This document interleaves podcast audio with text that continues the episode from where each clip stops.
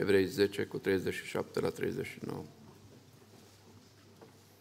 Încă puțină, foarte puțină vreme și cel ce vine va veni și nu va zăbăvi. Și cel neprihănit va trăi prin credință. Dar dacă dă înapoi, sufletul meu nu găsește plăcere în el. Noi însă nu suntem din aceia care dau înapoi ca să se piardă, ci din aceia care au credință pentru mântuirea sufletului. Amin. Amin. Hai să ocupăm lucrurile. Deci nu orice credință e pentru mântuirea sufletului. Există o credință care e pentru mântuirea sufletului. Domnul să binecuvânteze partea cerului. Mă bucur să văd forul, pastorul, lucrătorul ordinați, familia, șapte copii, am înțeles că sunteți șapte. Familia Palincaș, nu? Al câtelea ești, Teo? Al cincelea.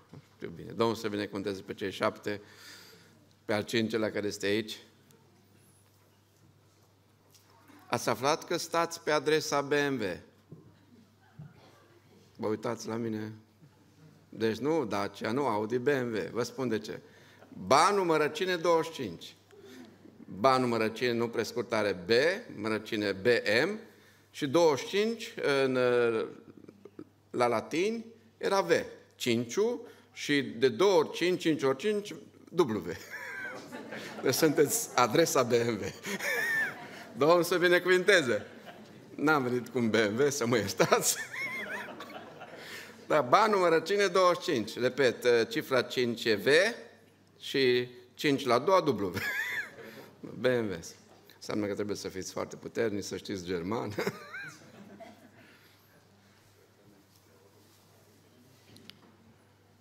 nu e ușor să predici în Timișoara. Poate vei spune de ce. Fiindcă sunt apartamentele neîncălzite? Nu, nu de.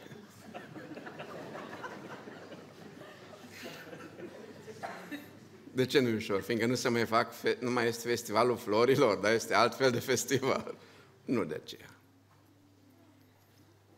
Știți de ce nu e ușor să predici în Timișoara? Pentru că nu e ușor în toată România.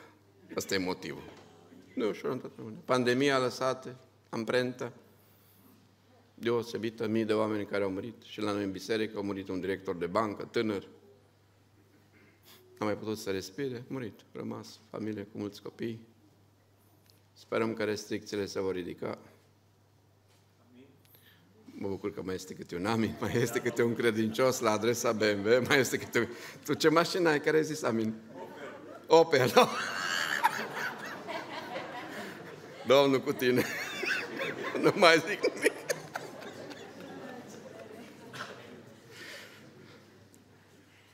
Noi trebuie să iubim țara asta, dragii mei.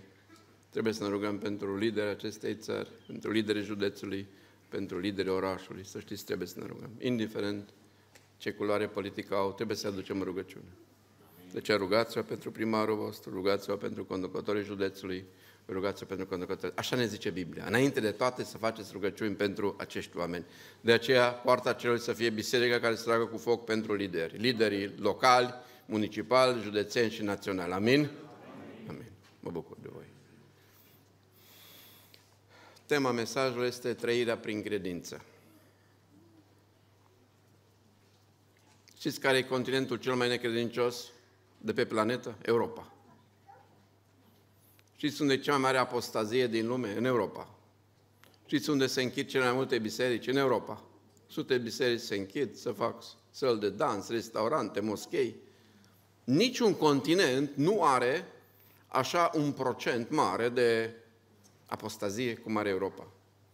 Deci suntem pe un continent unde credința e pe ducă. Și să vorbim trăirea prin credință. Deși de aici a început reforma, mari treziri spirituale, dar statisticile vorbesc că alte continente au procent mai mare de oameni care cred. Nu e așa mare procentul de apostazie. Dumnezeu, Dumnezeu ridică sudul global, adică Africa, adică Asia, America Latină, un nivel de credință foarte puternic. Dacă ne gândim mai ce în Brazilia, ce număr mare de penticostali, milioane de penticostali. Milioane, repet, milioane. Unul a ajuns primarul la Rio de Janeiro. Deci oameni care mișcă apele acolo, știi? Într-un continent care pierde credința, trebuie să vorbim de trăirea prin credință. Da? Cum e această trăire prin credință? Înseamnă că trebuie să mă duc la Sfântul Anton, să, atunci o să-mi crească credința. Ce înseamnă trăirea prin credință?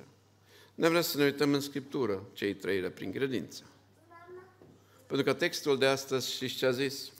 Că Iisus Hristos revine, zice așa cuvântul lui Dumnezeu, încă puțină, foarte puțină, cel ce vine va veni și nu va zăbovi.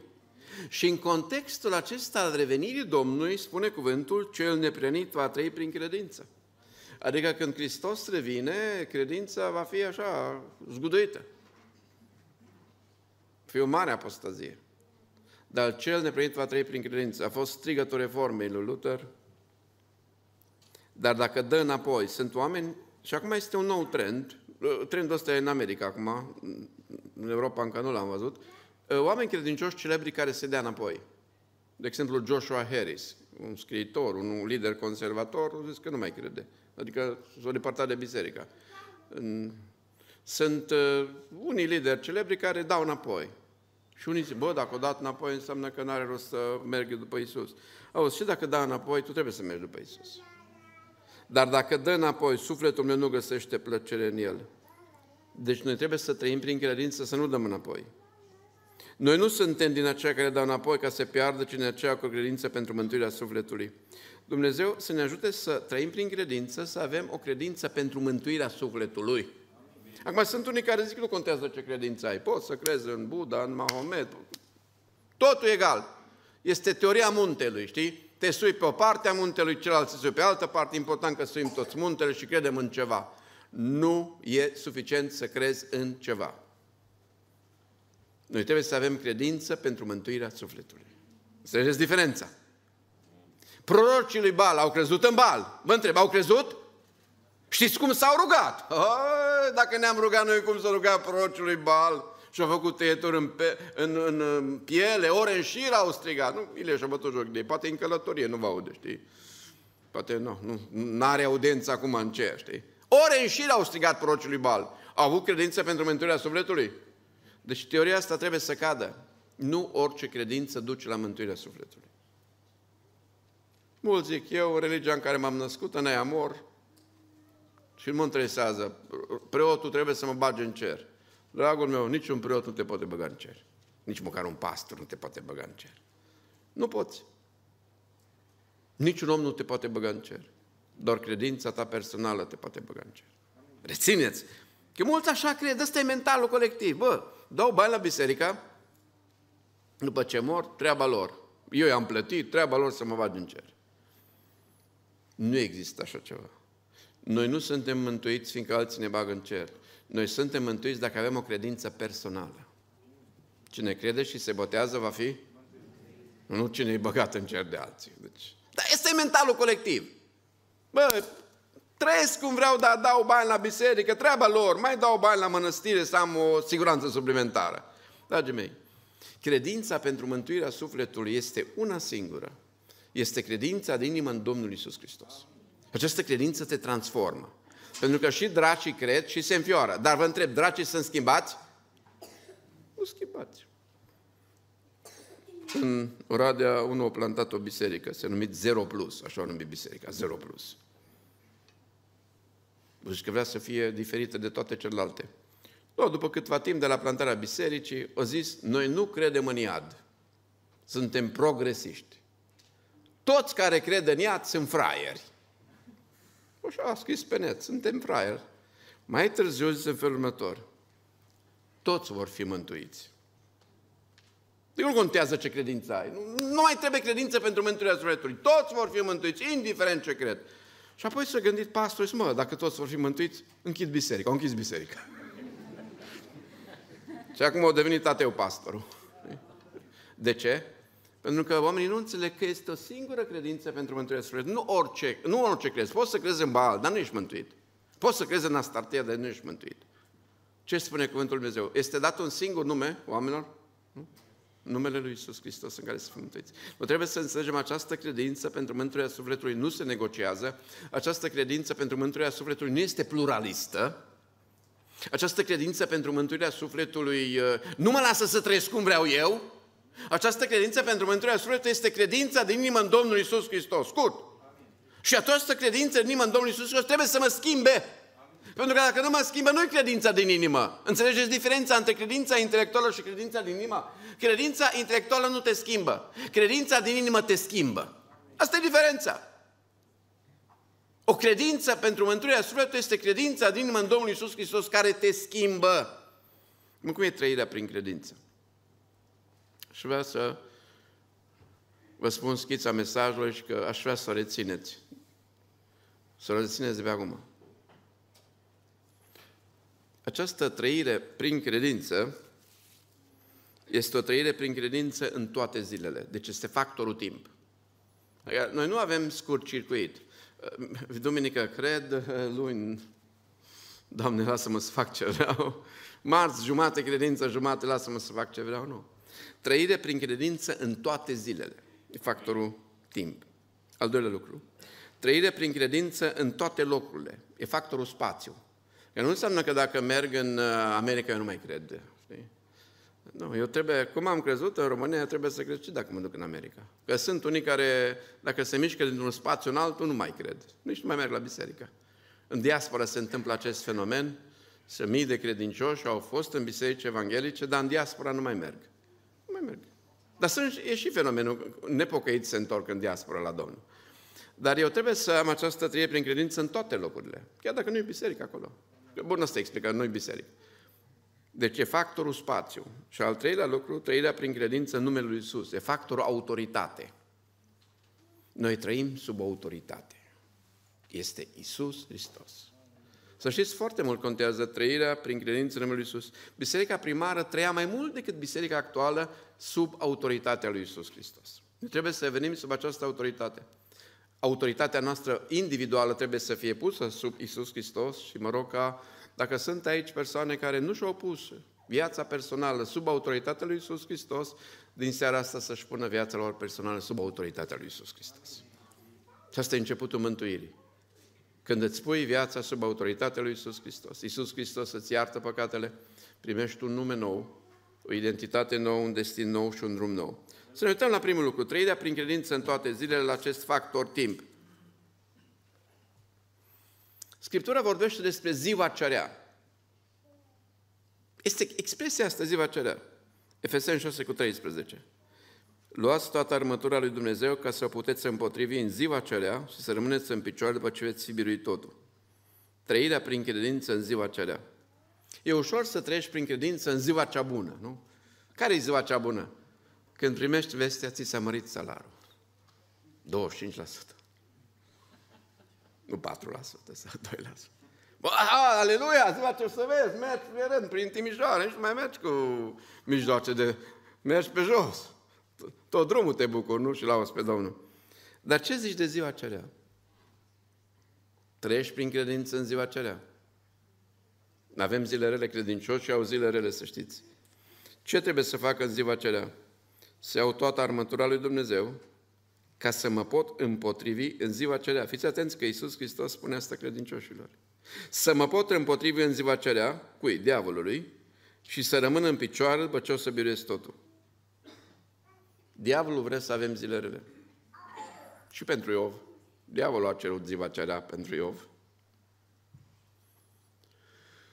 Poate mâine va fi ziua aceea, poate poi mâine, poate astăzi. Pentru unii poate chiar astăzi este ziua aceea.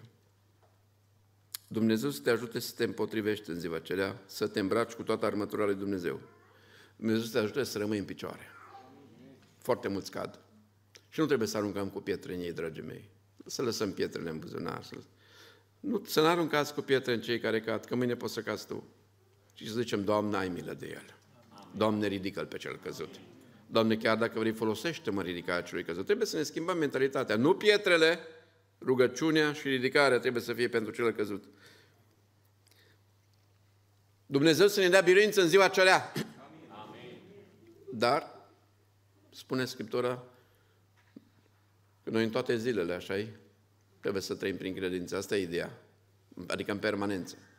Nu este doar ziua acelea, este și ziua cruntei dezamăgiri.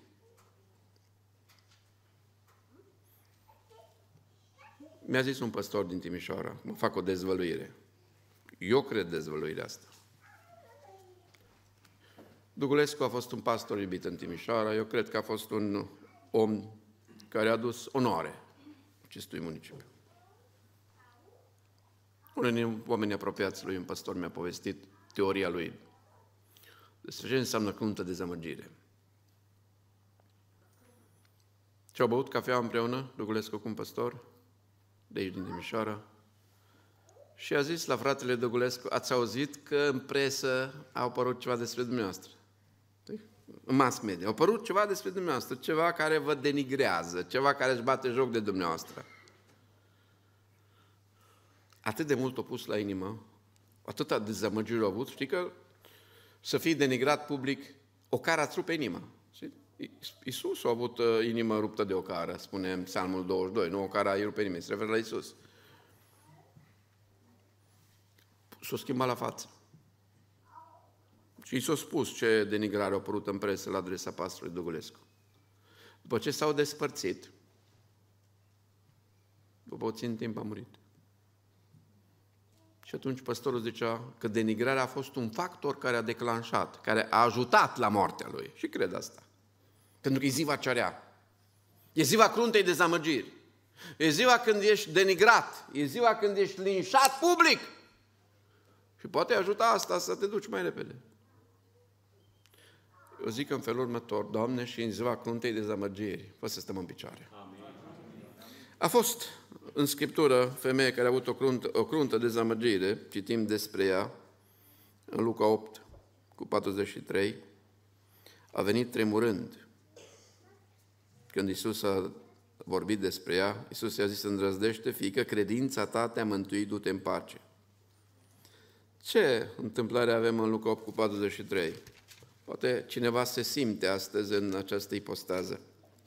Era o femeie care de 12 ani avea o scurge de sânge, citim în Luca 8 cu 43, ea își șcheltuise toată averea cu doctorii. Deci nu avea în cont, nu mai avea nimic în cont. Tot o dat la doctori, sistemul medical. Nimeni n-a putut să o vindece. Ea s-a apropiat pe dinapoi și s-a atins de pola hainei lui Isus. Îndată scurgea de sânge s-a oprit. Și Isus a zis, cine s-a atins de mine? Fiindcă toți tăgăduiau Petru și cei ce erau cu el au zis, învățătorile norale te împresoră și te îmbulzești și mai întreb, cine s-a atins de mine? Dar Isus a răspuns, s-a atins cineva de mine că am simțit că a ieșit din mine o putere. Femeia când s-a văzut dată de gol a venit tremurând, s-a aruncat jos înaintea lui și a spus în fața întregului norod din ce pricină se atinsese de el și cum fusese vindecată numai decât. Iisus i-a zis, îndrăznește, fiică, credința ta te-a mântuit, du-te în pace. Cum a început ziua acestei femei? În dezamăgire. A fost o dimineață în care a gustat dezamăgire. Nu mai avea bani, deci înseamnă că era o femeie săracă și bolnavă. Știți ce greu să fii sărac și bolnav? Nu pot să ridicați mâna că sunteți săraci și bolnavi, nu trebuie. Dumnezeu oricum vede asta. E grav să fii sărac și bolnav. Și asta femeie era săracă și bolnavă.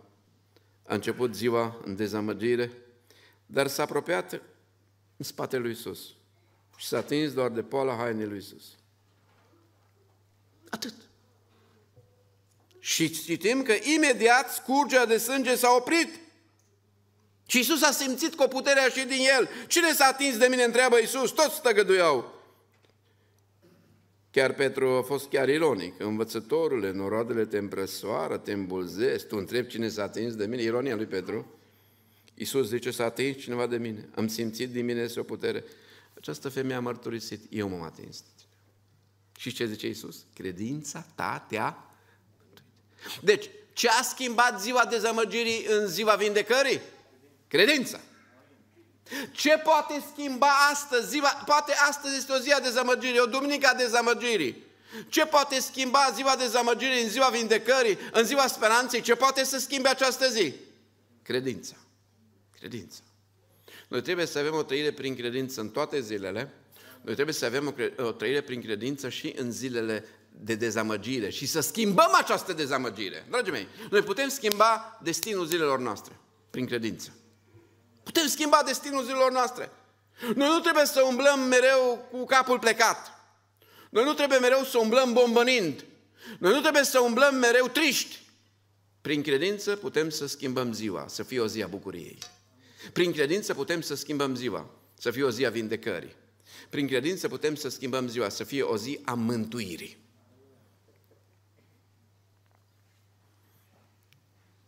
Făcut turneu de evangelizare în Republica Moldova. Cine a trecut prin cap să închirem un cinematograf. Rula ceva film american.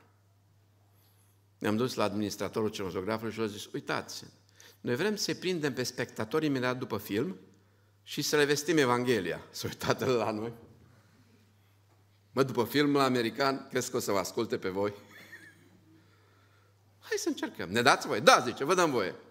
Nu, cum s-a terminat filmul, ne-am dus în sală. Suntem un grup din România, vrem să cântăm, să vestim Evanghelia. Au stat oamenii, nu știu dacă au și doi, trei. Problema care a fost?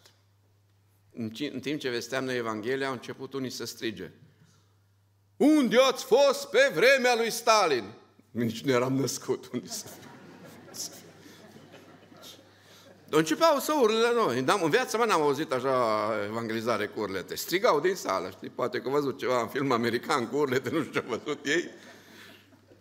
Să fiți rog foarte atenți. Am simțit de la Duhul Sfânt că trebuie să fac chemare.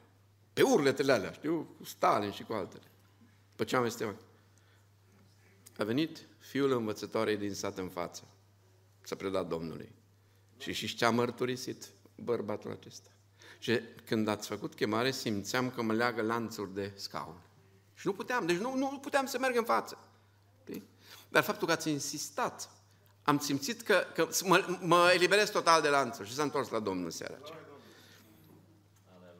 Ziua a început cu lanțuri. Seara a fost eliberare de lanțuri. Și Domnul poate să facă astăzi cu tine în felul următor. Să-ți începe această duminică cu lanțuri și această seară lanțurile să cadă în numele Lui Iisus din Nazaret. Să cadă toate lanțurile în numele Lui Iisus. Pentru că trăirea prin credință este în toate zilele și trăirea prin credință poate să transforme o zi rea într-o zi bună. Trăirea prin credință poate să transforme o zi de necredință într-o zi de credință. Pentru că viața noastră se schimbă doar prin credință. Prin credință suntem schimbați, prin credință suntem trans- transformați. Și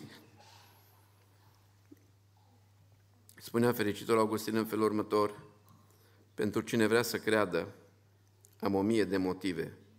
Pentru cine nu vrea să creadă, n-am nici unul.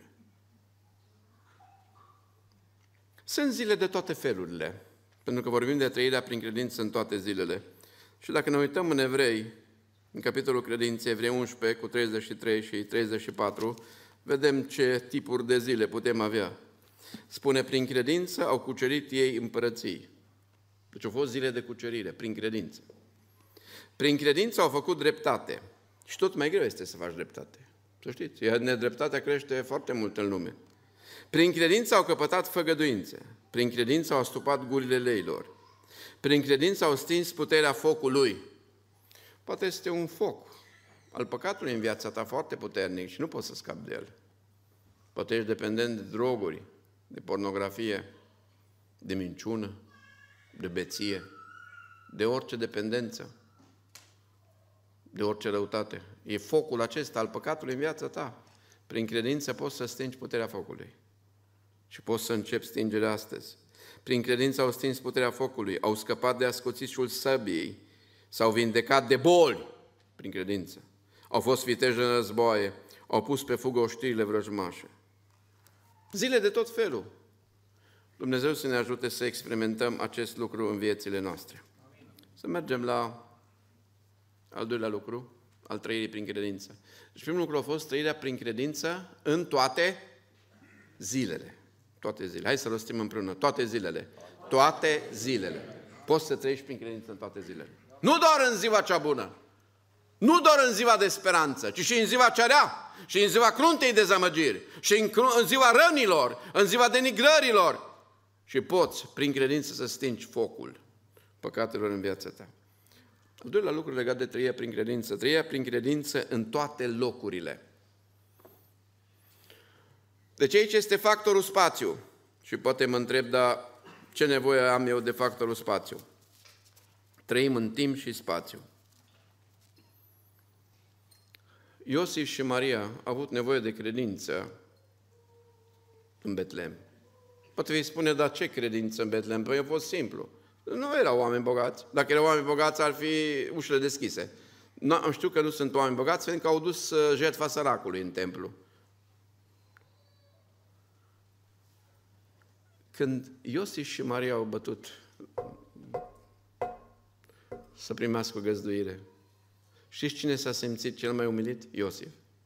Că Iosif n-a putut să asigure pentru Maria, nu? Un loc bun de a se naște Isus. A fost umilit.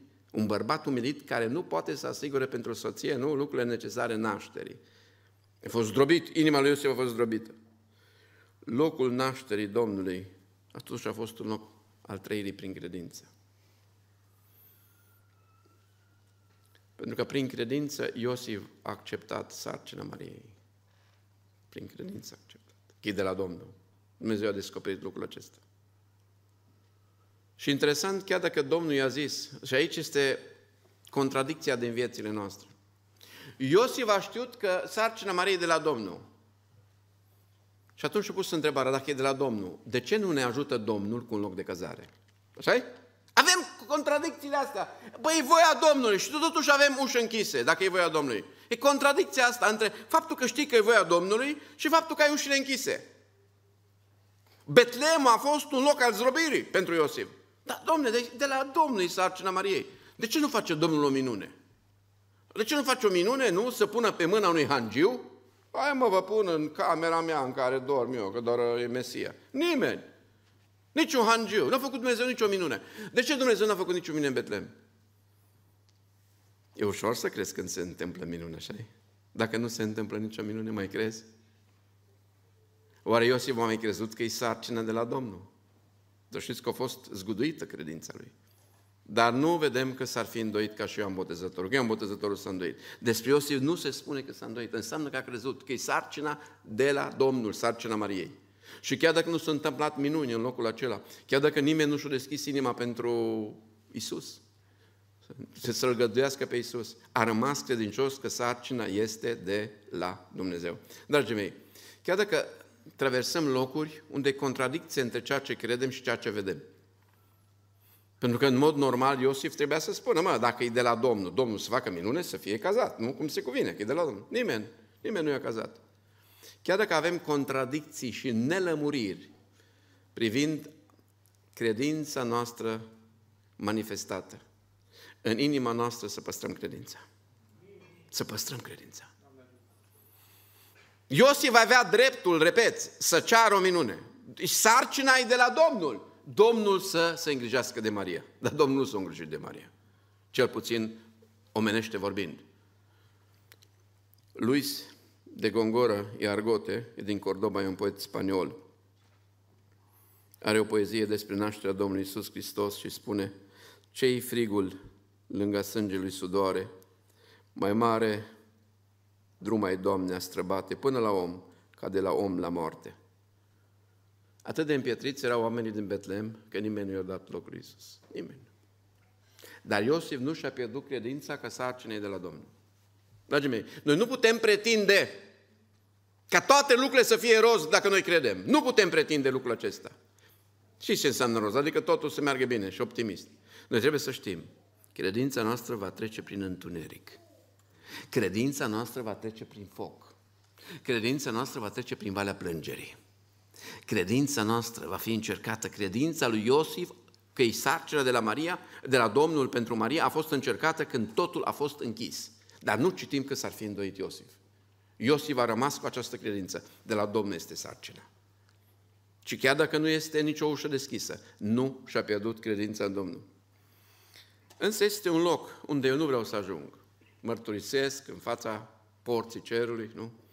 Că nu vreau să ajung în acel loc, dar Dumnezeu ne lasă pe toți așa cum vrea El, în sita satanei. Poți să trăiești prin credință în sita satanei?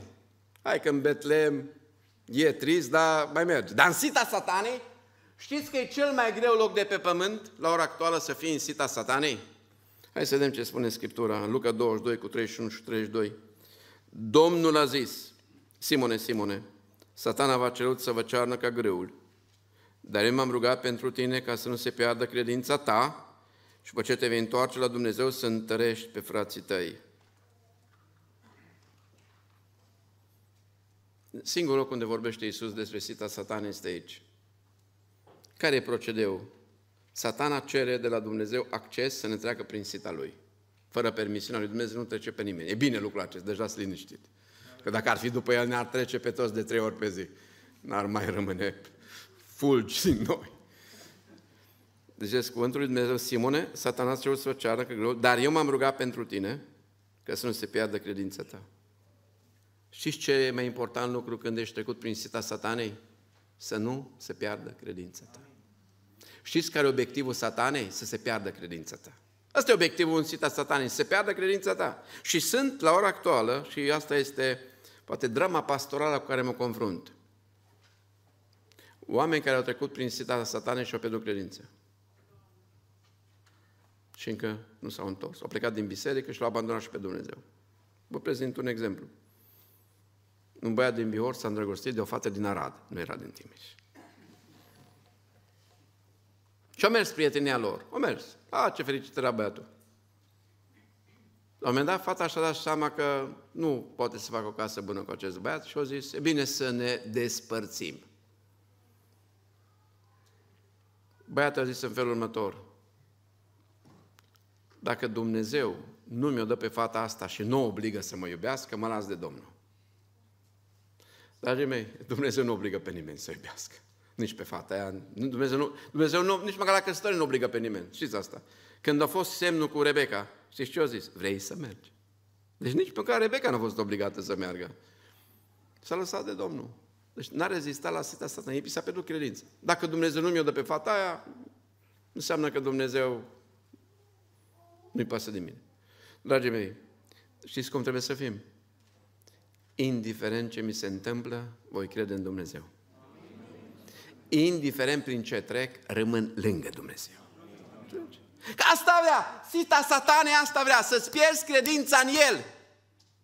Să consideri că Dumnezeu este rău. Știți care a fost direcția filozofică și direcția pragmatică pe care Satan a dus-o în discuție? Nu a fost violența. Deci nu a, făcut, nu a avut violență șarpele asupra evei. Nu, deci nu a avut nicio violență. Deci nu există. Deci nu a folosit violența. Și ce a încercat să se dească mintea Evei? Dumnezeu e rău. Așa, asta e strategia diavolului. Dumnezeu este rău. Că știe Dumnezeu că în ziua în care veți mânca din fructul oprit, nu? Deci Dumnezeu însă nu vrea ca voi să fiți ca El. Deci rău, Dumnezeu e rău. Eva, când a crezut că Dumnezeu e rău, a căzut. Știți ce vrea satana când trecem prin sita lui să facă cu noi? Dumnezeu este rău. Dragii mei, am fost la frontiera morții de mai multe ori. Am trecut în evente foarte grele de mai multe ori. Dar m-am ferit să gândesc că Dumnezeu este rău. Știți care este cea mai frecventă laudă din Biblie? Lăudați pe Domnul căci este? Căci în veac ține Dragii mei, asta este arma noastră. Când trecem prin sita satanei, lauda este arma noastră. Doamne, te laud că ești bun. Amin. Lăudați să fie Domnul că este bun, că în veac ține îndurarea Lui. Satana zice, este rău, este rău, vezi că te-a lăsat, vezi că nu te ascultă, vezi că, vezi...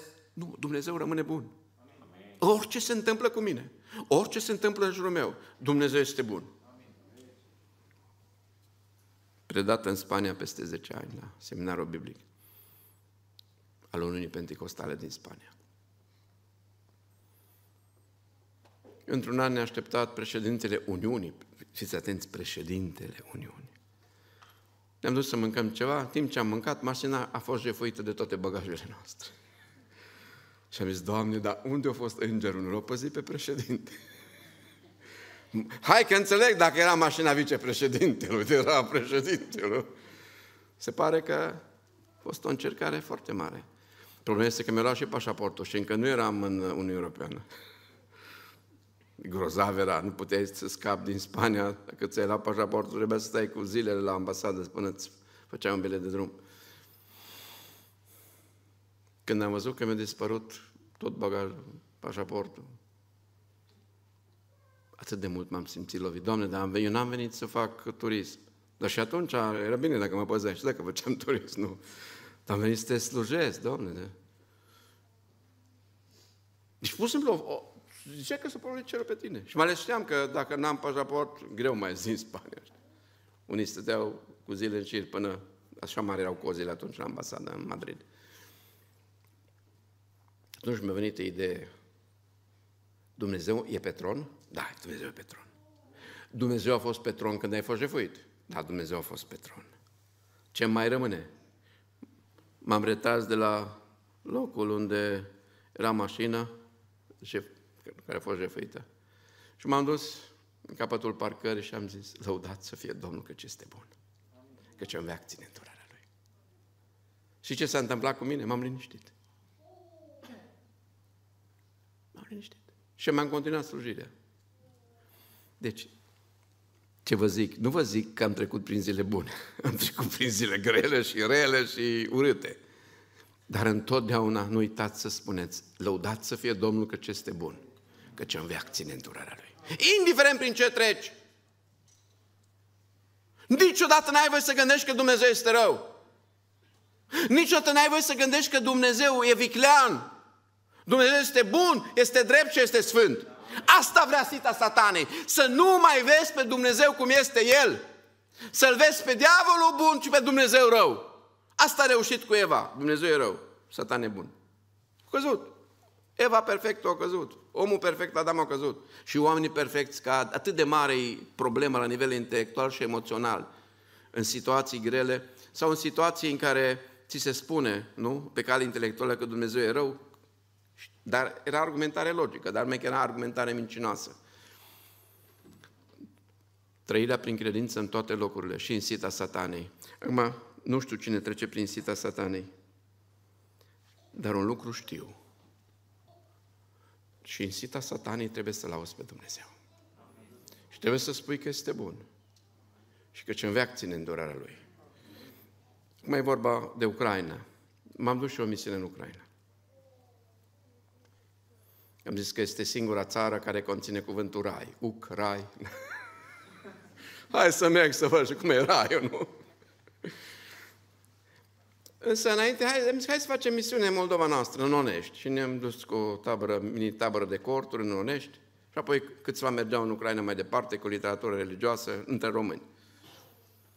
Cineva ne-a părât la poliție că suntem traficanți de arme. Oameni periculoși.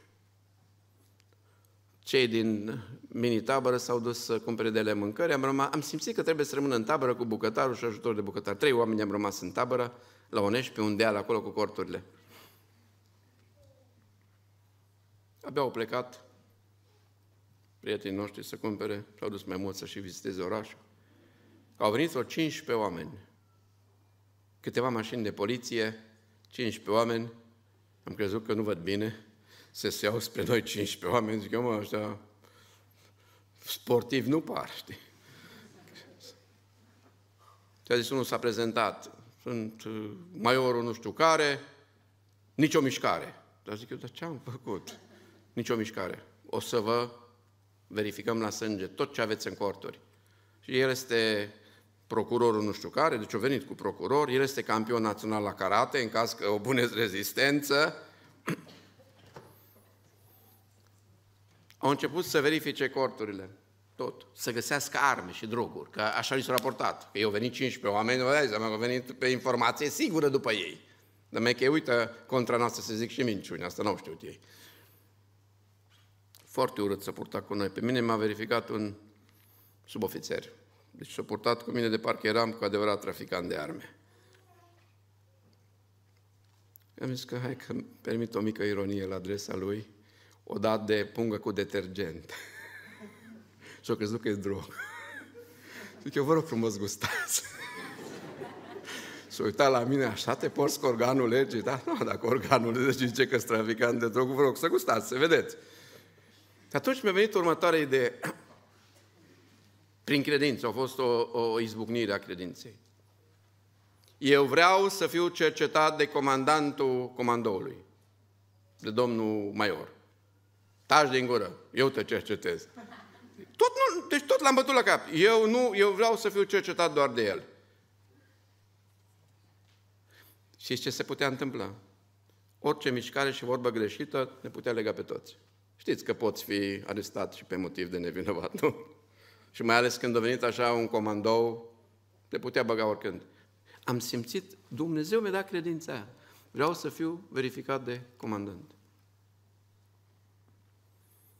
Pe la urmă asta nu, nu m-a rezistat, că la judecătorul nedrept s-a dus la comandant, uite, domnul ăsta vrea să verificați dumneavoastră. Da, vine comandantul, intră în cort, verifică, că Doamne ajută-mă să vorbesc de tine. Asta e culmea evangelizării, știi? Când ești anchetat și verificat să vorbești de Isus. Dar cum să vorbesc de tine? Ah, și mi-a dat Domnul gândul următor. O dat de cărțile religioase. Sub pretextul că îi spun conținutul cărților, am vestit Evanghelia. Uitați, cartea asta vorbește de sângele lui Iisus, asta vorbește de Iisus, știi? Și atunci asta au ascultat. La un moment dat, cuvântul și-a făcut efect în inima maiorului. Și ce a zis maiorul? Mă, voi sunteți nevinovați. sunteți nevinovați. Dar îți dai seama, ăștia toți erau ca lupii pe noi, că... Fii atent, te pot ruga ceva? Zic eu, da, tovar. Domnul Maior, n-am zis tovarășul, că nu, era după Revoluție. Auzi, eu nu pot justifica că am venit cu atâtea mașini, am venit cu, comanda, cu procuror, am venit cu campion național la karate. De dați voie să vă amendăm cea mai ieftină amendă. Ceva cu ecologia. Da, zic eu, amendați. Așa am scăpat. Sunt situații când ești la un pas să fii legat. Unul Dumnezeu te lasă să fii legat. Alteori nu te lasă. Trăirea prin credință în toate locurile înseamnă și în toate locurile unde ești în strâmtorare. Ne-am fost în strâmtorare. Și ar trebui să trăim prin credință în strâmtorare. Domnul să te ajută să trăiești prin credință în strâmtorare. Și Domnul să te scoată din strâmtorare. Al treilea lucru este legat de numele Domnului Isus Hristos. Spune Ioan Gură de Aur, încă revin la toate locurile, toate sunt învinse de credință, pentru că nimic nu îi se poate împotrivi ei. Al treilea lucru este trăirea prin credință în numele Lui Isus. Deci am văzut trăirea prin credință în factorul timp, nu? în toate zilele, trăirea prin credință în toate locurile, chiar dacă sunt locuri potrivnice, strâmtorări, locuri grele, locuri în care simți uh, împotriviri. Dar ce înseamnă să treci prin credință în numele Lui Isus? Spune în Coloseni 3 cu 17. Și orice faceți, cu cuvântul sau cu fapta, să faceți totul în numele Domnului Isus și mulțumiți prin El lui Dumnezeu Tatăl. Fiți atenți, zice, orice faceți. Să faceți totul în numele cui? Spuneți voi. În numele? Asta înseamnă că eu îmi pun toată viața sub autoritatea lui Isus. Deci orice faceți. Și nu doar chestiuni religioase, fiți atenți, nu doar chestiuni religioase. Toată viața mea. Așa trăia biserica primară, în Coloseni 3 cu 7. Și orice făceau, cu cuvântul sau cu fapta, făceau totul în numele Domnului Isus și mulțumeau prin El lui Dumnezeu Tatăl. Cum a zis eu, nu? Să mulțumim. Tot uh, o poetă spaniolă, Teresa de Avila, poezia Sfânta ta spunea, Sfânta ta, întru tine sunt, ce poruncă îmi dai prin cuvânt. Adică trăirea în ascultare. Eu vreau să ascult de tine de porunca cuvântului. De porunca cuvântului. Trăirea sub autoritatea numelui Iisus este o trăire sub cuvântul lui Dumnezeu. De aceea eu trebuie să cunosc cuvântul. Trebuie să fiu creștinul din Psalmul 1. Zi și noapte cugetă la cuvântul lui. Și trebuie să știu ce spune în Efeseni 6, că sabia Duhului este cuvântul lui Dumnezeu. În faptă 3 cu 16 ni se spune, prin credința în numele lui Iisus a întărit numele lui pe omul acesta. Deci vindecarea s-a produs datorită credinței acestui om. Trăirea mulțumire. Deci trăirea prin credință în lui Iisus este o trăire în ascultare, este o trăire mulțumire. Efeseni 5 cu 20. Mulțumiți totdeauna lui Dumnezeu Tatăl pentru toate lucrurile în numele Domnului nostru Iisus Hristos. Fiți atenți, mulțumiți totdeauna pentru toate lucrurile în numele lui Iisus. E greu de făcut asta. Trăirea prin credință nu este doar în toate zilele, factorul timp. Trăirea prin credință nu este doar în toate locurile, factorul spațiu. Trăirea prin credință are un nivel superior. Trăirea prin credință în numele lui Isus. Să trăiești sub autoritatea lui Isus. De aceea zice, mulțumiți lui Dumnezeu Tatăl pentru toate lucrurile în numele Domnului Isus Hristos. Și mai este un aspect al trăirii prin credință în numele lui Isus, trăirea în sacrificiu, fapte 20 cu 13. Atunci Pavel a răspuns, ce faceți așa de plângeți și nu pe inima? Eu sunt gata nu numai să fiu legat, ba chiar să și mor în Ierusalim pentru numele Domnului Isus. Să te sacrifici pentru numele Domnului Isus Hristos. Vreau să pun o întrebare în seara asta. Tu ți-ai pus viața sub autoritatea lui Isus. O poți face prin pocăință și credință din toată inima. Asta e poarta. Trăiești prin credință în numele lui Isus. Orice faci, cu cuvântul sau cu fapta, să faci în numele lui Isus. Să mulțumești pentru toate lucrurile, să fii gata de sacrificiu în numele lui Isus. Haideți să ne în picioare. Și înainte să cânte fratele Teo, soția, aș vrea să ne rugăm prin credință, pentru că astăzi să fie o zi a vindecării. Matei 3 star, un copil, e internat la spital de câteva zile și febră de 40 de grade nu vrea să scadă. Părinții ne cheamă să ne rugăm pentru el pentru Alina și Cristi din Germania să rugăm, sunt bolnav de COVID. Vă rog să rugați pentru mine ca Domnul să atingă de trupul meu, de mintea mea, să-mi dea sănătate. În mâna Lui pun serviciul meu și în acest sens tot Domnul să intervine să-mi descopere voia Lui. Dacă mai sunt și alții care vor astăzi să strigăm ca Dumnezeu să facă din ziua azi o zi a tămăduirii, ridicați mâna unde sunteți.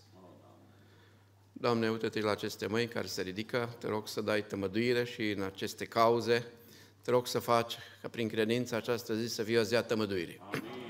Și fiindcă suntem tot la mâini ridicate, Dumnezeu vrea să vindece și sufletul nostru. Amin. Să ierte păcatele noastre. În această seară poate să-ți vindece sufletul, să-ți ierte păcatele. E același Hristos care vindecă trupul și sufletul. Dacă este aici ceva, dacă este aici cineva în seara asta care vrea să spună, Doamne, vindecăm sufletul și iartă păcatul. Te rog, ridică și tu mâna. Domnul să binecuvânteze, Domnul să binecuvânteze. Dacă mai sunt și alții care vor să spună, Domnul să binecuvânteze. Doamne, vindecăm în seara asta sufletul. Iartă-mi păcatele, Doamne. Ultima chemare vreau să fac. Dacă mai este cineva care vrea să-i spună, Domnule, că noi să rugăm pentru Tine. Doamne, vindecăm sufletul și iartă-mi păcatele, Doamne. Tinge-te și de mine și schimbă în viața. Dacă și Tu vrei lucrul acesta, unde ești? Arată-mi o mână ridicată. Domnul să binecuvânteze. Chiar așa cum au fost mâini ridicate. Veniți să cerem vindecare în trup și veniți să cere vindecarea sufletului și iertarea păcatelor. Să fie astăzi ziua aceasta schimbării. Trăirea prin credință aduce ziua schimbării. Domnul să pună această credință din inimă care aduce transformare și schimbare, care aduce vindecare în trup, aduce vindecare în suflet și aduce iertarea păcatelor în suflet. Haideți să ne rugăm cu toții în timpul ăsta, Teo. Merge și apoi, timp ce fratele Teo se roagă, mai putem medita și apoi iar o să lăsăm un timp de cercetare pentru noi. Ne rugăm în comun acum.